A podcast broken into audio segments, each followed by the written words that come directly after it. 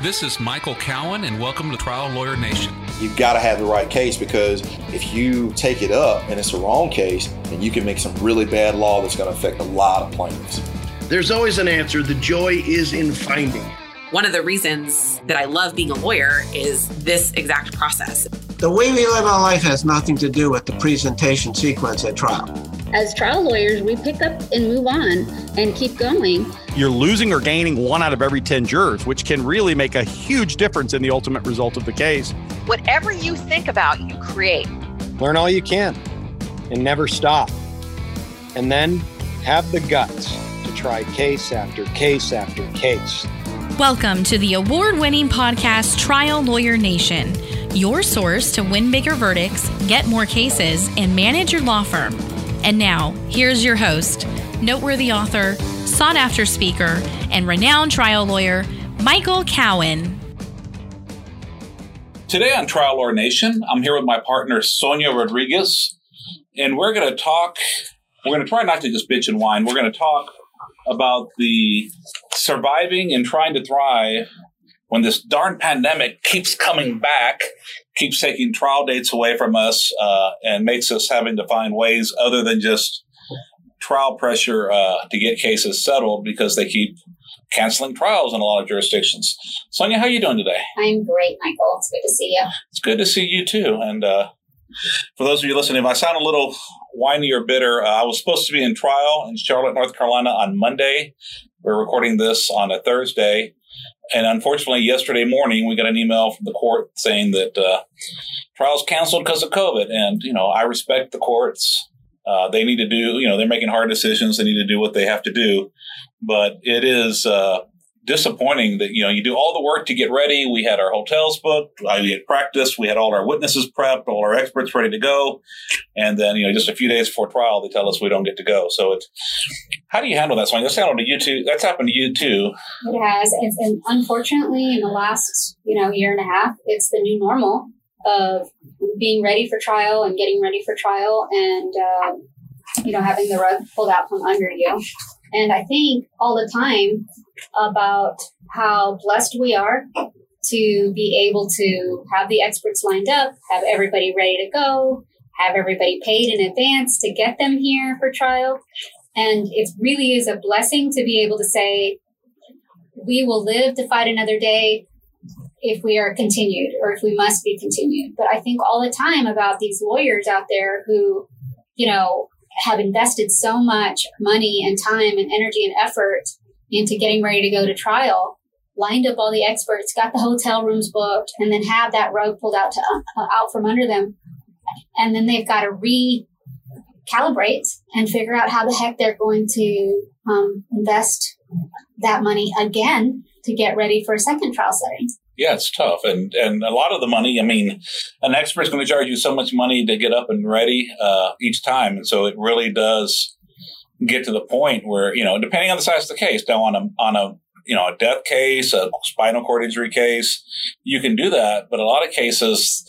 You have if you have to pay experts to Europe two, three, four times, the costs will will diminish your client's recovery to the point that even if you win, it's not really a win for your client.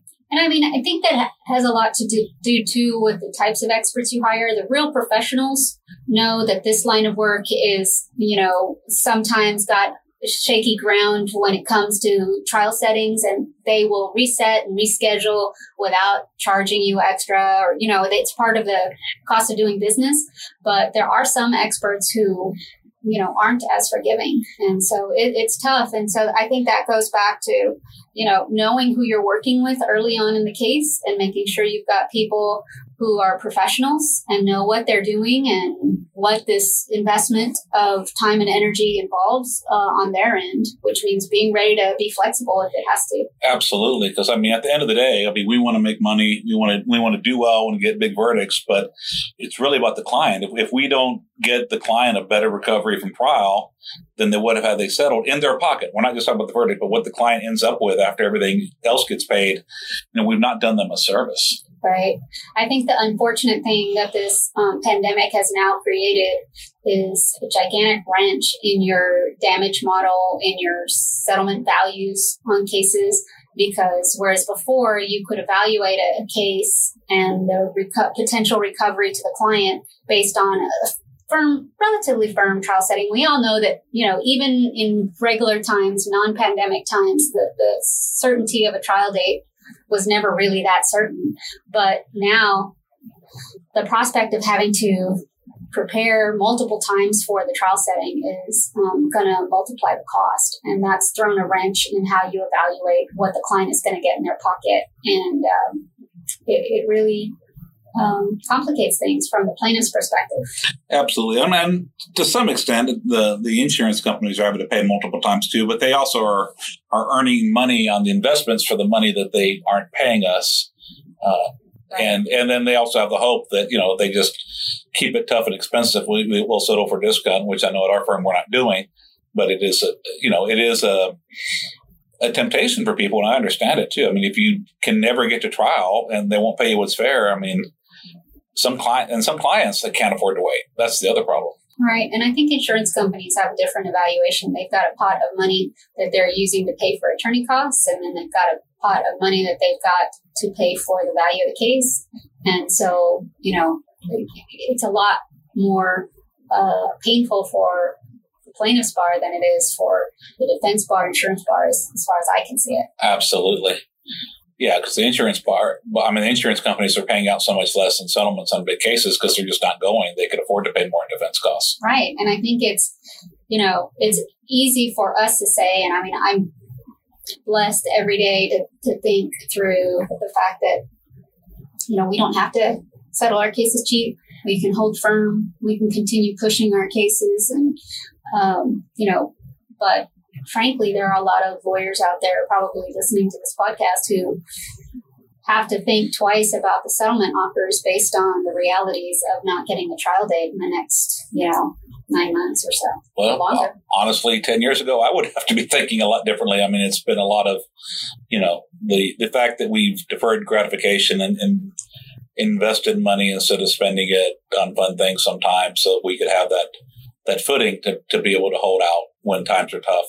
So one of the good things, though, that I think we should talk about are um, is during times like this, what can people do to still maximize the value of their cases during a pandemic? Like, what can we, as the plaintiffs bar, continue to do to still um, hold insurance companies' feet to the fire and not settle cheap and continue to push our cases for um, what they're worth and maximizing the value of every single case? And um, you know, I have to confess that for some inspiration during these tough times, I've had to go back and reread some old books on my bookshelf and hundred year old um, strategy books. And so one of the books I pulled off the bookshelf recently was uh, The Art of War, Sun Tzu's The Art of War. And, you know, when I read it the first time, it immediately gave me uh, a lot of guidance and inspiration for how to work up my cases, how to settle my cases for the maximum value.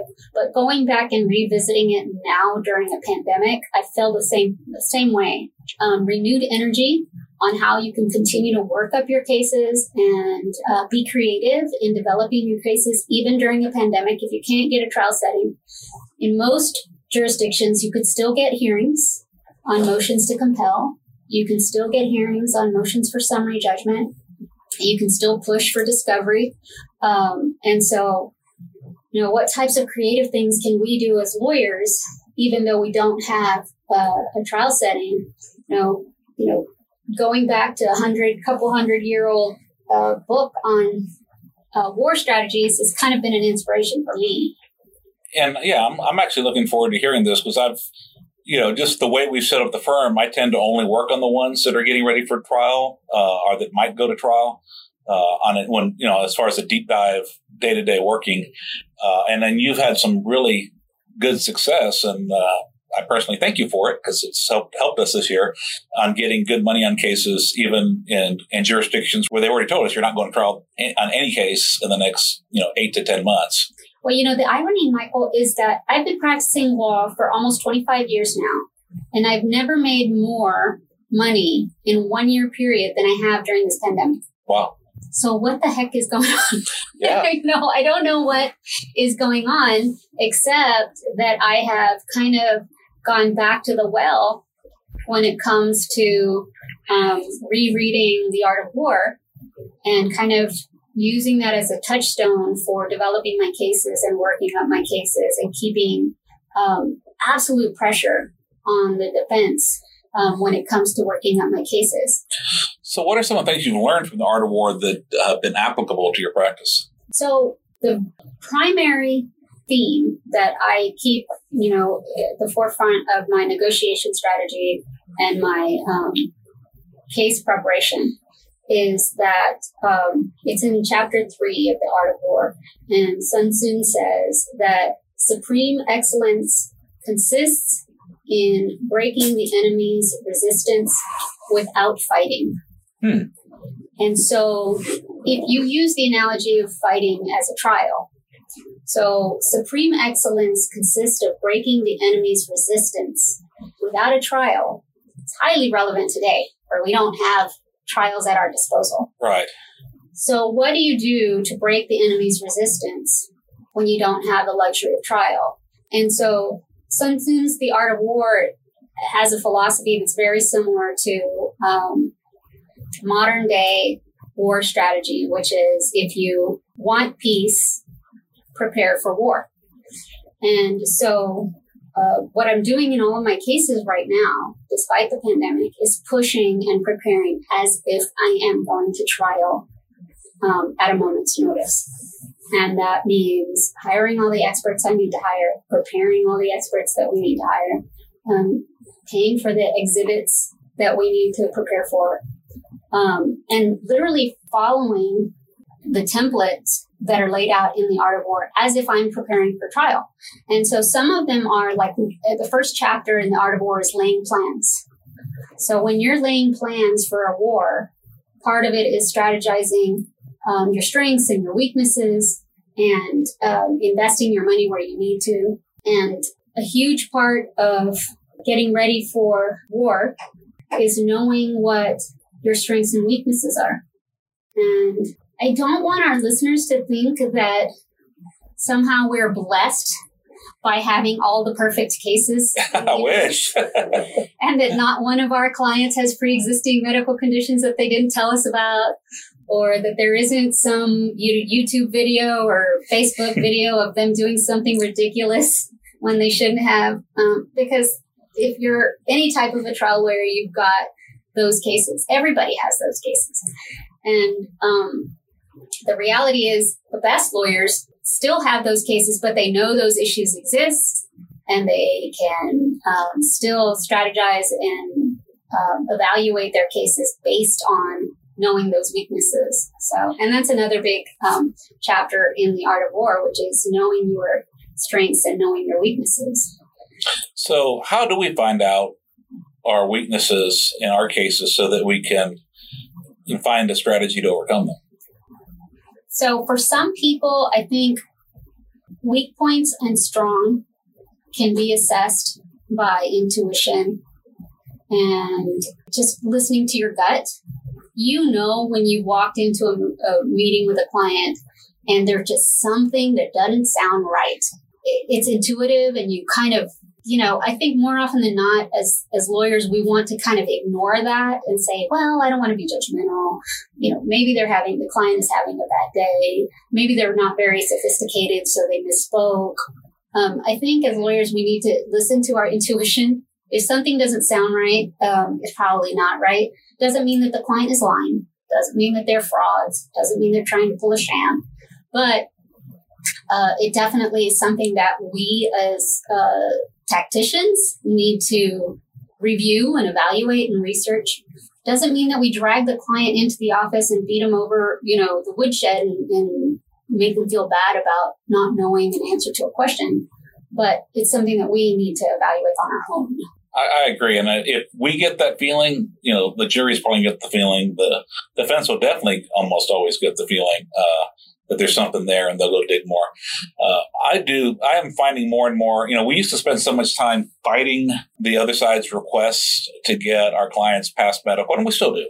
Uh, but more and more, I'm trying to get us to get everything the defense would ever wish to get for us to get it up front.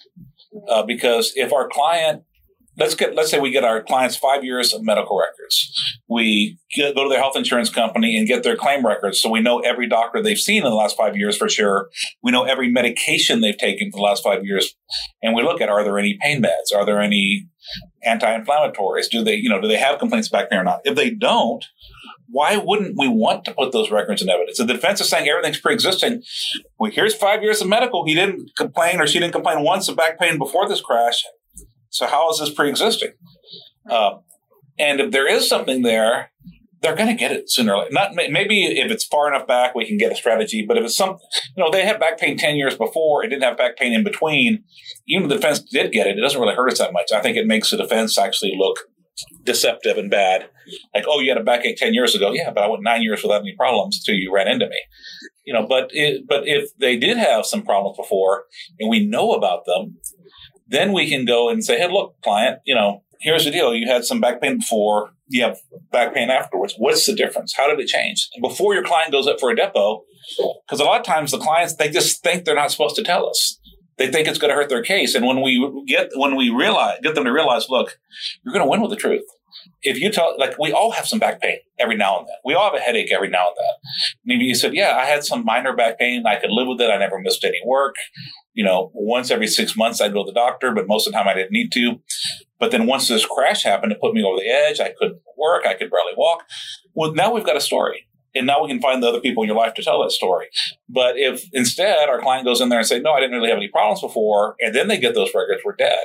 So, you know, just doing that intuition, but also doing that digging on our own first really makes a difference. It's a pain in the butt. You know, you got to spend time and money digging for things that aren't you know, in our at first glance directly relevant, but I think it really and, and can become very powerful because the case I'm supposed to try, I was supposed to try next week.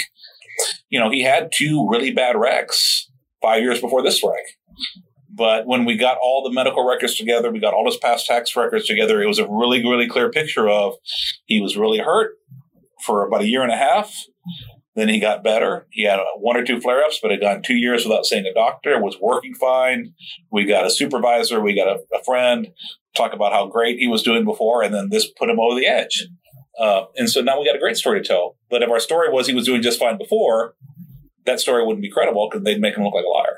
I think you're right. And I think that when you are first meeting your clients and you're talking to them from day one, they need to understand that we are coming with the truth and for us to truly come with the truth, you know, as their lawyer, I need to know the good, the bad, and the ugly. And, um, you know, even when I talk to my clients on day one about the good, the bad, and the ugly and needing to know everything, you never get the full information. You know, I, I, have a firm belief that your case never looks as good as it does on the very first day that you met, meet your client because after that, there's things that happen and that you learn that aren't as great. But when you meet with the client on day one, if the foundation is we will come with the truth and again, listening to in- your intuition about, you know, any prior car wrecks and that, yes, but I wasn't hurt that bad. Like, okay, some lawyers will say, well, they weren't hurt that bad. No red flags go up. Immediately, your red flags should go up. Yeah. Um, and that's when you start asking about, well, who'd you see? And did you have to go to the emergency room? And it's not a situation where you're going to freak anybody out at that point. It's not, you know, uh, alarming, but you immediately walk out at that point and let your staff know, hey, we've got some medical records we need to order now from some general hospital on, you know, in that jurisdiction where the crash happened. And it's better to know in advance, like you said, preparing your client for a deposition based on what we already know the truth to be is a hell of a lot easier than trying to uh, repair testimony based on what the client's memory is, you know, two or three years after something happened. Or even worse, with the, like I said, the client may have had friends, family members, you know, someone else that works in a law office somewhere tell them, "Oh, don't don't say this," or they're gonna they're gonna use it against you, and you know they think they're helping their case and they're really taking it. You know, I kind of think of the initial client meeting kind of like a first date. Everyone's trying to put on their best face. You know, you haven't earned that trust yet. I mean, you tell them I want the good, bad, and ugly, but they're thinking, but if I tell you the ugly, you're going to reject me. Right. And the fact is, you do have to keep that in mind that if it's ugly enough, you know, this might not be a case you want to put a bunch of your time and effort into. And that, you know, I, I've had cases where the medical condition before looked exactly like the medical condition afterwards. And it's like, I can't do anything for you. Right. Uh, but you need to, but you need to find that out. But you can't, you don't, you don't earn that much trust on a first visit. You have to spend time and bring it up over and over again. But I think the big thing is, you know, for clients that have health insurance, just and not all of them do, but just get those health insurance records and find out what doctors they've been to and get those records. Well, the prescription records are always so telling. Too. Absolutely. I mean, that's just an easy way to take a snapshot of what they were complaining of if they were getting medication for it, and that's just an easy, you know, uh, request with an authorization that doesn't have to be proved up or anything. Yeah, no, you don't need to, you know, and just because you have them doesn't mean you, you know, if they're not relevant, you don't necessarily have to produce them. Right. I mean, if you had, like I said, if you find out they had back pain once 10 years before, I mean, you can't lie to the defense and say it's not there. But you can say, you know, objection, relevance, you know, And uh, we'll, you- we'll give you five years worth of records. As a baby lawyer, Michael, I was terrified to get records because I believed that if I had them, I had to produce them. And that's just a misconception. It's just, you know, naive of you to think that. But, um, you know, you have to do your due diligence and know what's out there. And then you, as an attorney, can evaluate whether or not that's actually responsive to any requests. And you can make the proper objections that you need to to not produce them if you don't have to. Yeah, but sometimes, but, and I want to make it clear, we're not saying you withhold damaging, relevant information. Right. Uh, you have to, you have to. I mean, if the day before your client was complaining of back pain, you're, you're going to have to produce that. But you know, if it's ten years before and it didn't continue, you can't lie and say it's not there. But you can put an objection saying, "Objection, this is overbroad. We'll give you a year, or we'll give you five years," and then see what the judge does. So the judge makes you give ten, you give ten, and let them argue. Who cares? So, trust the jury. They want to argue, well, your back hurt once 10 years ago, therefore we couldn't have hurt you. Like, come on. You know, that as long as you're not scared, you don't hide it and lie about it, that, that argument really isn't a very good argument from the defense. Yeah. Each year, the law firm of Cowen Rodriguez Peacock pays millions of dollars in co counsel fees to attorneys nationwide on trucking and commercial vehicle cases. If you have an injury case involving death or catastrophic injuries and would like to partner with our firm, please contact us. You can reach DeLisi Friday by calling 210 941 1301 or send an email to delisi at cowenlaw.com. That's D E L I S I at cowenlaw.com. She will coordinate a time for Michael Cowen to speak with you in person or by phone to discuss the case in detail and see where we can add value in a partnership. And now, back to the show. The other thing that I've found um, that is um, a good touchstone for evaluating a case and settlement value and negotiation strategy is remembering torts 101. You know, negligence is two parts liability and damages. And sometimes I think it's easy to fall into this rut of evaluating the value of your case based on your client's damage model. I've done that before, and I think my case is worth what my damage model looks like. And that's not true. Um, if you look at your case really carefully and you recalibrate your value um, plus or minus based on some liability factors, and you believe it, and you go to battle fairly evaluating both components, liability and damages, I think that um, it totally adds value to a case. Yeah, liability drives damages. If the defendant did something really bad, you're more likely to get a bigger recovery. And same for damages drive liability. I mean, if you have a a weak liability theory and a small injury, you're going to lose. If, if you have a weak liability and a death or a quadriplegic, the jury might think, yeah, that's a really bad consequence. You shouldn't have done that. Well, you know, it's been interesting the last, you know, 18 months of um, negotiating cases and uh, working with mediators, unfortunately by Zoom most of the time. You know, mediators want to talk to plaintiffs' lawyers about the low property damage or the pre-existing conditions. And to quote an old friend in uh, Napa, I spit on that. I yeah. don't want to talk about those things. I don't want to talk about the low property damage or, you know, the pre-existing issues. I want to talk about how this is a dirty trucking company and how they have no training protocols and how they have had crashes in multiple vehicles over the last two years and how the crashes are all consistently the same types of crashes because they are not training their their personnel. And so what I've started asking the mediator all the time is how come we can't talk about the things I want to talk about? Yeah. And the mediator has to scratch, you know, more often than not it's a guy, but they scratch their heads, they scratch their heads and say, well, they don't want to talk about that. I'm like, well, I don't want to talk about the low property damage. So what are you going to do as a mediator? Wow, you know, what's the what's the um, what's the middle ground? Yeah, but the mediators that have worked a lot with me have learned I don't want to hear anything but their number because everything else is bullshit. Well, at that point, that's when you stop. That's when you stop the back and forth about the nitpicky yeah. things that are that they perceive yeah. as problems in your case, and you say, I don't want to talk about low property damage or pre-existing issues. What you say is, if they want to talk about the low property damage and pre-existing issues, then I want to talk about their bad training history. Also, so, that's why it's a million dollar case, not a two million dollar case. Exactly. But it's not a fifty thousand dollar case. Exactly. and so um, it's just changing the the framework of the conversation. When you remember going back towards 101, you know, it's two components to the case, and we forget that sometimes because we're uh, forced by insurance companies to always assess a damage model. But we've got to remember that your damage model goes up and it goes down based on significant liability factors. Yeah, the fact is, no one really knows what a case is worth.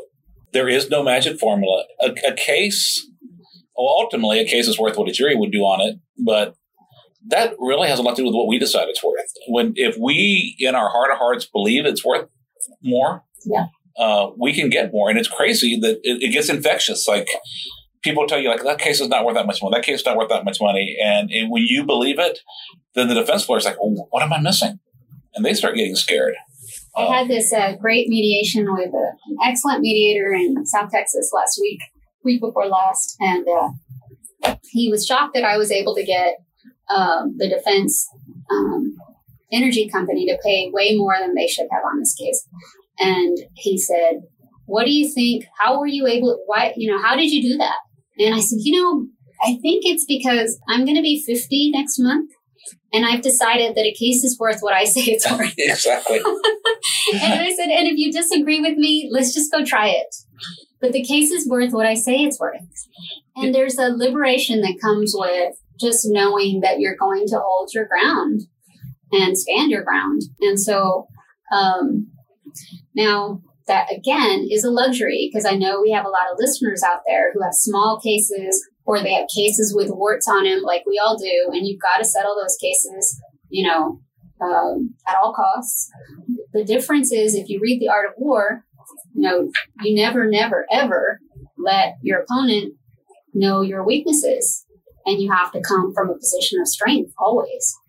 Um, you know, there's a chapter in the book that is called the attack by fire. And so you are constantly attacking by fire. What do you mean? And so that just means coming from a position of strength. And so if you have a really strong liability case, you're constantly taking the liability witnesses and the corporate rep depot, or you take the supervise the safety manager or the coworkers who are also going to say that they weren't properly trained. And so you never let up on the positions of strength that you have.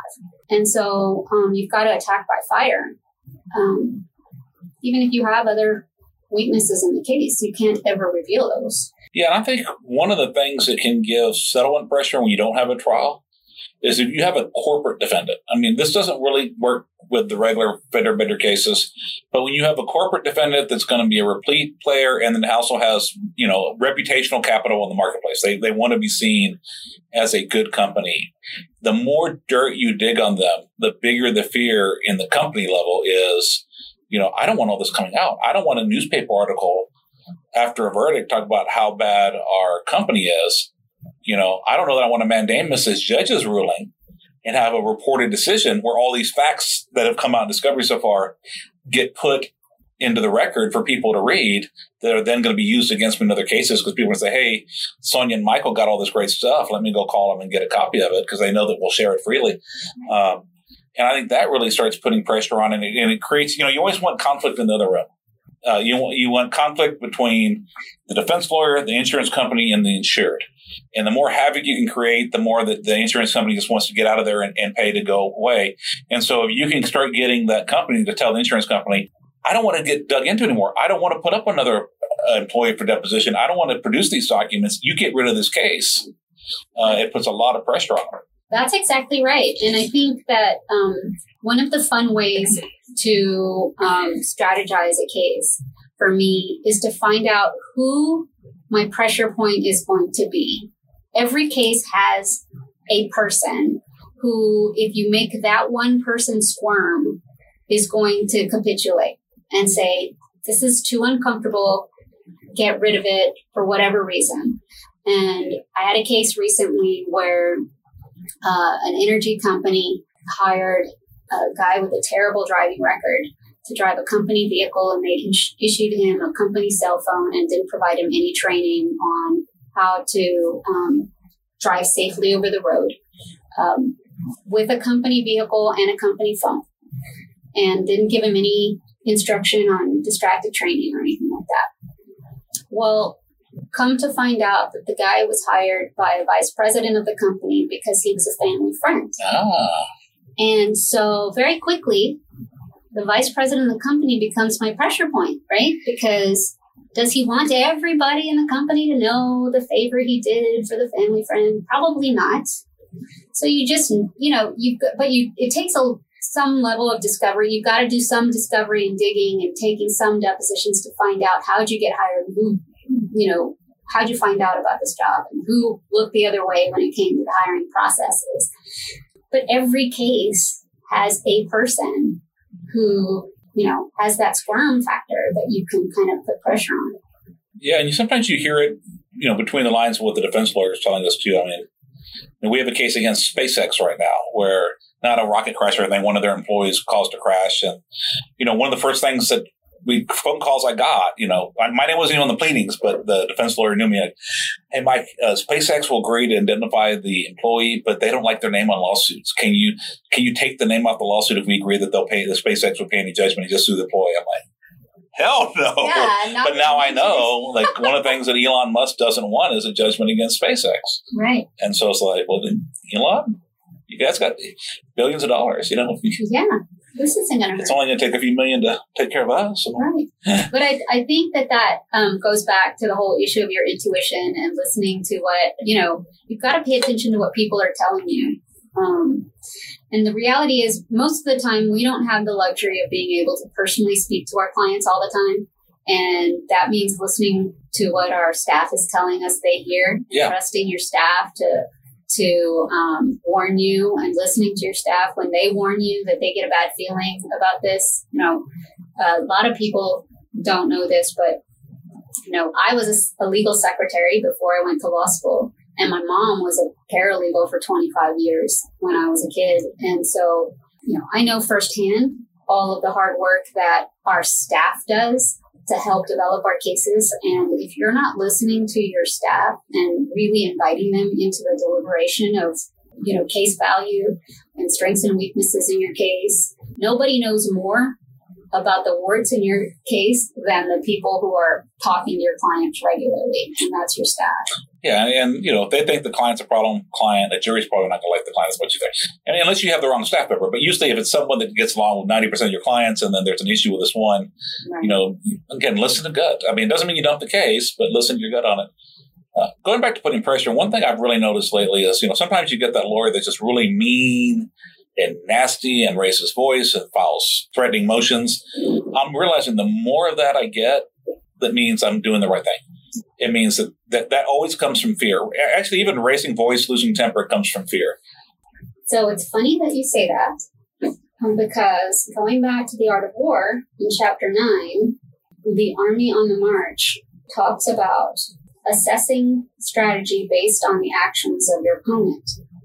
And one of the things that Sun Tzu says is that if there's disturbance in the camp, the general's authority is weak.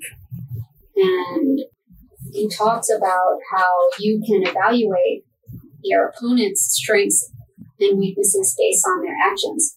And I totally agree with you that if you see uh, a ton of aggression and uh, frenetic activity on the part of the defense sometimes, uh, it's a sign of uh, discord or weakness and um, an opportunity for you to swoop in and take advantage of that. Especially, they can't stand it when you re- when you respond with calm and you don't rise to it, and it's not easy. But you know when they when they go try to insult you, they go try to threaten you, and you're like, "Well, you'd like to follow up motion? Just go right ahead." Uh, you know, and, and you don't get upset. It drives them nuts because you know they're they're scared. So they're trying to scare you, and they're trying to intimidate you. Uh, and there's just nothing like that calm, quiet confidence. Like, well, go ahead. Well, that's what, you know. Well, I'm not going to pay you much money. Your worth isn't worth that much. Well, we'll go try it. I've won cases. I've lost cases. I've always survived. You know, let's go try it. And it just it, it drives them nuts. Well, you know, Sun Tzu says violent language and driving, driving forward as if to attack are signs that he will retreat. Yep. So, I mean, there's something to your intuition and, and to your um, trial strategies because I think that that's, you know, true. Well, to be fair, that's not intuition. That's not something. That's not where I started. I started by fighting back. I thought I started by going back even louder and more aggressive, and and part of that was out of fear, and part of that is just I grew up in a house where we yelled at each other. Uh, uh, but I've learned and done a lot of work to get there that if I can just not let the other side get to me, I just I'm not going to give them the power over. I'm not going to let some jerkwad insurance adjuster or defense lawyer get to decide how I feel or how I react react to something. I take that power away from them. Uh, and one thing that I've had to do, I don't know, it's, it's more of a Buddhist concept. I don't know if Sun Tzu talks about it or not because I. I think that's a different school, but it's not that you don't care about the result, but your work is, and your self worth is detached from the result. So I think I'm a great trial lawyer, and I think I do great work. Does that mean I'm going to win every case? No, I have no control. And one thing I've learned is like the case I have next week that I was supposed to try. I believe 100% it's their fault. I believe 100% my client didn't do anything wrong. I believe 100% my client was not hurt that bad and he got hurt and his life was ruined because of this. And I believe that with all my heart. But I also know I wasn't there. I didn't know him before this happened. So the only prayer I can have is that justice be done. I should be praying that I win whether it's just or not. Right. Uh, and so you know, I oh, and I know I can't control that. I can't control how a jury is going to take something. I can't control what rulings the judge is going to make. What I can control is my effort. Enjoying the episode? Do you wish you had Trial Lawyer Nation on the go? Well, wish no more. The Trial Lawyer Nation app is available now exclusively on iOS devices. Access our entire podcast library, create a favorites list, search for old and new episodes, and much more. It truly is Trial Lawyer Nation at your fingertips. Download this free app now and enjoy the top legal podcast for plaintiff attorneys wherever you go. Well, I do think, you know, now having practiced law with you for a few years, I can tell you that that has been such a liberating um, outlook to tr- to aspire to, because you know I am obsessed with winning Yep. and not losing, and when you obsess about not ever losing, um, taking risks is a lot harder, and Yeah. when you lose, you take that loss a lot harder. Um, so you know, having the opportunity to practice with you and looking at the outlook, like you gave me a really good analogy early on. You said, "Look, did you ever play football, Sonia?" And I said, "No." I got this from Randy Begin. I didn't think of myself. he said, "He said, have you ever played football?" And I said, "No." Um, you know, I weigh 110 pounds. I've never played football. Um, but you said, you know, when you play football, even when- when you've tried your best and you worked your hardest and you've prepared your absolute best, you still lose sometimes. And so, um, you know, that kind of approach and attitude to the practice of law was very liberating for me. And it makes the practice a lot more fun now. But I, I have concluded, Michael, that sometimes if you don't have the right mindset, that can also be a crutch because it's easy to say, well, the judge is going to rule how the judge is going to rule, irrespective of what I do. No, that's that's totally different. Yeah. That's not what I'm saying at all. Because you still have to absolutely leave everything on the field, absolutely Yes. have to prepare. Only when you absolutely have prepared, you know you've done everything right, can you breathe and exhale and Yeah. say, what's going to happen is going to happen. what it what the mindset is is is my job. I got this from Sergeant Lamont. My job is to fight. My job is to have the best possible trial I can give, and do everything and, and best possible settlement negotiation, best possible work, on whatever it is. My job is to obsessively work hard and, and give it the best I can give. My job's not to control the outcome. Although I want to win every case. Don't get me wrong. I want to get millions and millions of dollars on every single case. Uh, doesn't happen, but I, that's what I would like. Uh, and I do. You see, I work hard, uh, and I do care, and I care about my clients, and I and I do want to win, but I don't let detachment makes me when you go in scared of losing, it affects you. Yeah. And so when I talk to Jerry, it's like, hey, that's your job. I trust you to do your job, but it's your job to decide whether I want or not. It's my job to sit here and give you the tools you need to do the right thing. And when you when you change your mindset there, and then have you been around me when I've lost a trial? I don't know if I've lost one since you've come in. No, you haven't lost one in the last been- three years. yeah, mean, well, it will happen sooner or later. I hope. No, I hope no time soon. Uh, you know, I, I, I am not happy when I lose a trial. I don't. I don't. Uh, I'm not going to say I'm so zen that I don't second guess myself. I'm not happy, but I don't. I give it about 24 hours to more. And even when I won a trial, I mean, uh, the last jury trial I won and it was the biggest verdict I ever had. I wasn't happy. I thought it should have been more. I don't know. It just, uh, I thought it should have been more. I thought the guy's still freaking dead. Uh, you know, it's great that we got a verdict. You know, we said something really good for the widow that, you know, letting the world and the community say your husband had value, you have value was really important to her. Uh, but it felt very incomplete, I'll be honest. But because that's not, you know, uh, but I let it go. Whatever it is, I feel it and you have to let yourself feel it. If you, if you suppress it, it'll eat you up. But I, I feel it. I go home. I usually have a nice bottle of red wine. That's my thing. That's and uh, I don't drink it all by myself anymore, but I at least have a few glasses of it, and and I let go, and then it's, it's gone. Bye. Well, you and I had a conversation about letting things go um, a couple years ago that really was just a couple minutes long, but it has changed my outlook on, um, you know, winning and losing. And it was a big hearing that we had, and we hadn't yet gotten the ruling from the judge, uh, but I was wringing my hands over the judge's impending Right. decision. And you asked me, you said, Sonia, um, did you pull all the cases and do the best briefing you absolutely could? And I said, I pulled every single case that is possibly out there. I briefed it perfectly. And he said, if the judge makes the wrong decision, that's the judge's fault, not yours. Yep. And it was so liberating because I'd never really uh, looked at the practice from that perspective. I'd always looked at it from my ability to make change or my ability to ch- convince. But there are things that are the judge's responsibility and the jury's responsibility that I don't have control over. I can only control what I can do, and that's the best briefing that I can, or the best argument that I can, the best advocacy that I can. And when we when we put responsibility on ourselves for things we cannot control, we're going to have a very unhealthy life. True. We're going to have a miserable life. We're going to either we're, we're not going to take chances we should take.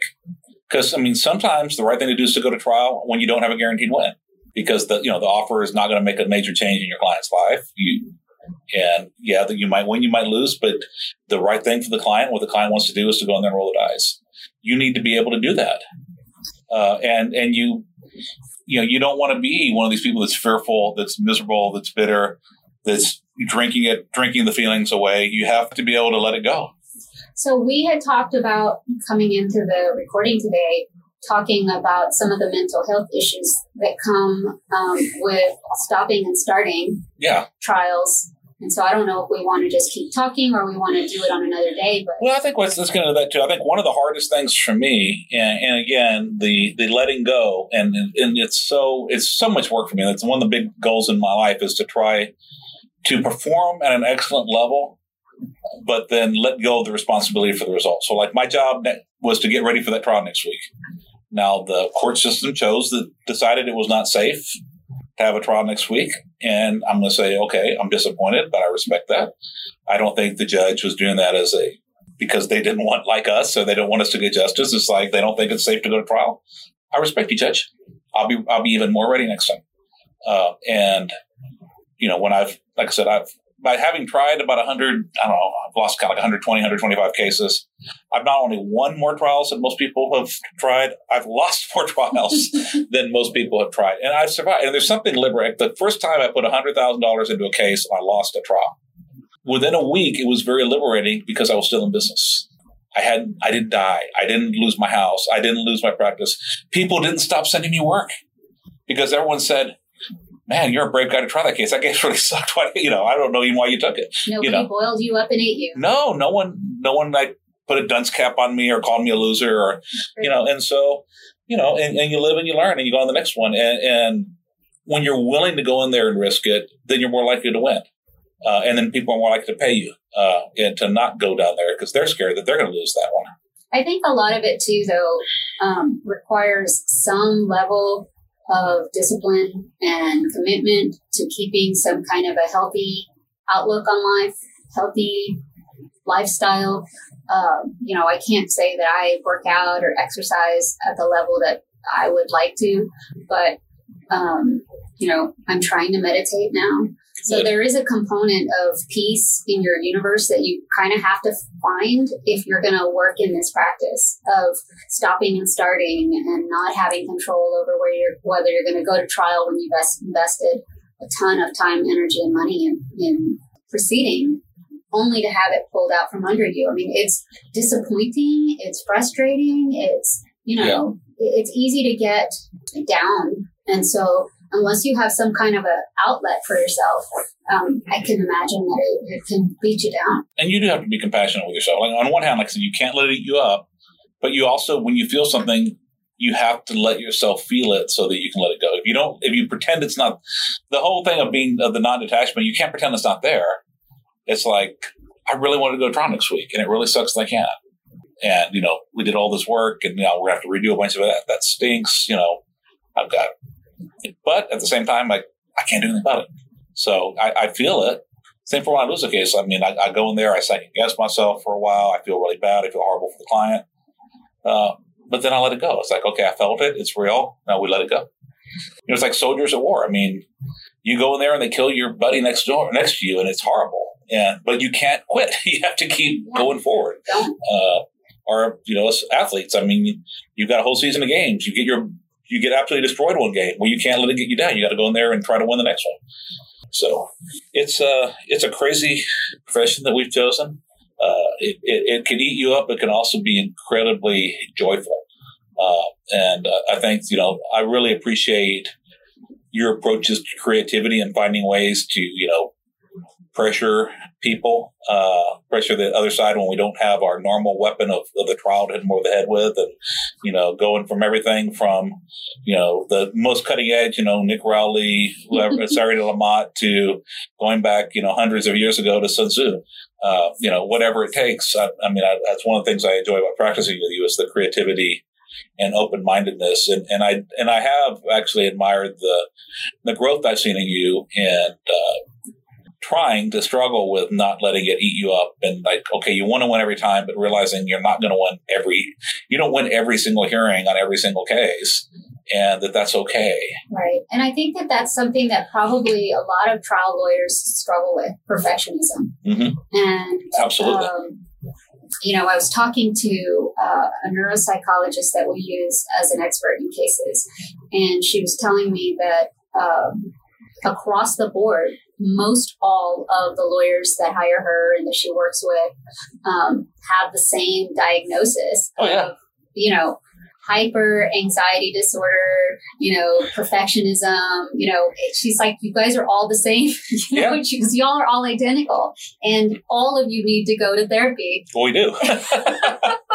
but, you know, that, that um, struggle with being perfect, um, I think holds us down and holds us back. And it's the really great lawyers who can learn to excel after they can let go of that that need to be perfect yeah. and the ability to fail. We had uh, early on, you guys talked to me about um, working with somebody who had you guys practice trial strategies in front of other people where you were embarrassed or you know not perfect situations, but yeah. you were embarrassed and, and you were put in awkward situations. And, you know, the idea was horrifying to me. I mean, just the idea of being put on stage and, and being asked to do something that would make me look silly. Yep. Um, isn't something that I still think I'm ready to do. But, yes, you are. but, you know, it just kind of highlights for me that there's still room for growth.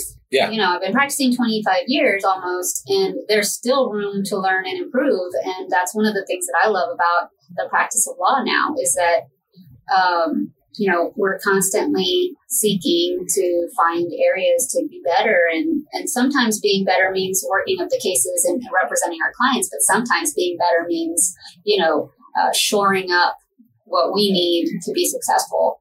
And that's your mental health and your outlook on your cases, your outlook on your practice, um, your business model.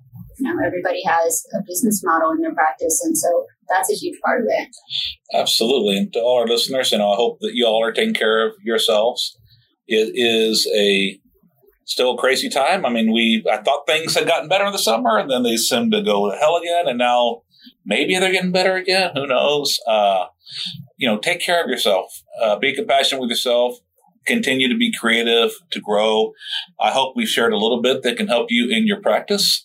If there's anything else that uh, you know, where we could help you. Uh, anything you'd like answered, send us an email. We'd love to address it on a future episode. Uh, for those of you who do trucking and feel comfortable going to a public event, uh, I'm the education chair for the Academy of Truck Accident Attorneys. We're having our annual symposium in Austin, Texas, uh, on September 23rd to 25th. Uh, it will be available on video for those who can't attend, but it's not going to get live streamed because a lot of the uh, COVID numbers were looking really good when we planned it, and then a lot of the different states for CLE credit are really strict on live streaming. There's no way we could have met all their requirements, but uh, I would encourage anyone who feels safe to attend uh, to attend. Uh, like I said, but drop us a line if there's anything else you'd like to, like us to address. I hope you all are all safe and thriving and happy. So uh, look forward to uh, having y'all tune again on the next episode of Trial Lawyer Nation. Thank you for joining us on Trial Lawyer Nation. I hope you enjoyed our show. If you'd like to receive updates, insider information, and more from Trial Lawyer Nation, sign up for our mailing list at triallawyernation.com. You can also visit our episodes page on the website for show notes and direct links to any resources in this or any past episode. To help more attorneys find our podcast, please like, share, and subscribe to our podcast on any of our social media outlets. If you'd like access to exclusive, plaintiff lawyer only content and live monthly discussions with me, send a request to join the Trial Lawyer Nation Insider Circle Facebook group. Thanks again for tuning in. I look forward to having you with us next time on Trial Lawyer Nation. Each year, the law firm of Cowen Rodriguez Peacock pays millions of dollars in co counsel fees to attorneys nationwide on trucking and commercial vehicle cases. If you have an injury case involving death or catastrophic injuries and would like to partner with our firm, please contact us. You can reach DeLisi Friday by calling 210 941 1301 or send an email to delisi at cowenlaw.com. That's D E L I S I at cowenlaw.com. She will coordinate a time for Michael Cowen to speak with you in person or by phone to discuss the case in detail and see where we can add value in a partnership. This podcast has been hosted by Michael Cowen and is not intended to, nor does it create the attorney client privilege between our host, guest, and any listener for any reason. Content from the podcast is not to be interpreted as legal advice.